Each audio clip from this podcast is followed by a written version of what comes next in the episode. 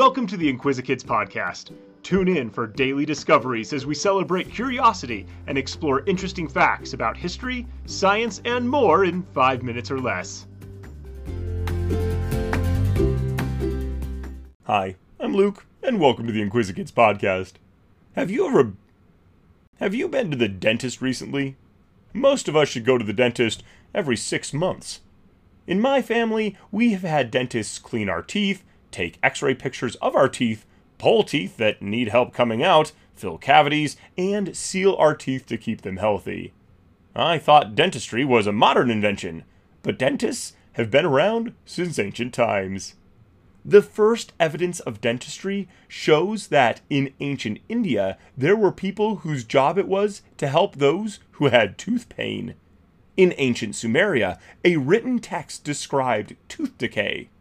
The ancient dentists thought that cavities were caused by worms. Yuck. This is not actually true. We now know that acids in food, especially in sugars, are to blame for tooth decay. In 2600 BCE, an Egyptian scribe named Hesiri was called the first dentist. On his tomb is an inscription that says he was the greatest of those who deal with teeth and of physicians. 900 years later, an Egyptian medical text included information on tooth disease. The text described how to relieve toothaches. It even had a recipe for toothpaste. In ancient Greece, Hippocrates and Aristotle both wrote about how to treat decaying teeth. The first century Etruscans even used gold to make crowns. A crown is a little cap, like a hat, that is put onto a damaged tooth to make it more like its original shape and size. In medieval China, the first modern toothbrush was invented. People have always used tools to clean and scrape their teeth, but the Chinese toothbrush looked much like the sort we use today. During the 1700s, dentistry became an actual profession. Pierre Fauchard wrote a book called The Surgeon Dentist.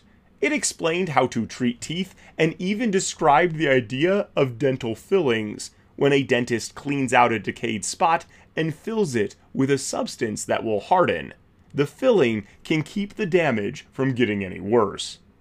During the 1800s, the reclining dental chair, which leans the patient back so the dentist can work more comfortably, was invented.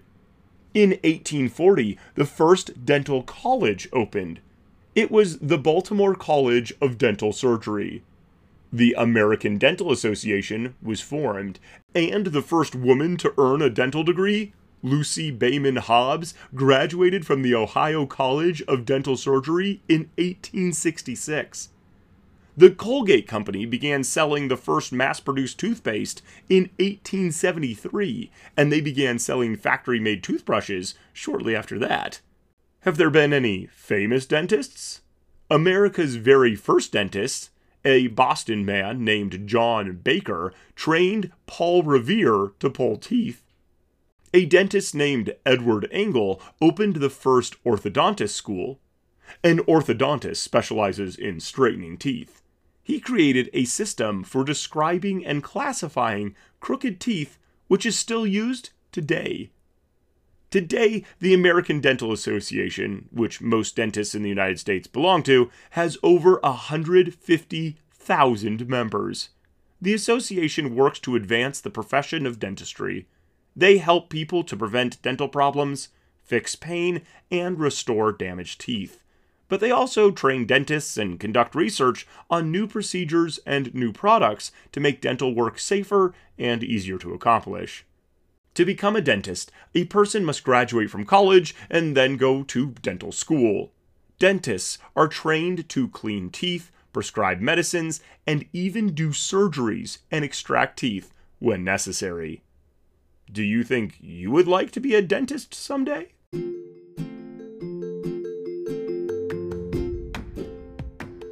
Thanks for tuning in to the Inquisikids podcast. If you want to see the sources we used for this episode or send us some listener mail, you can find links in the episode description.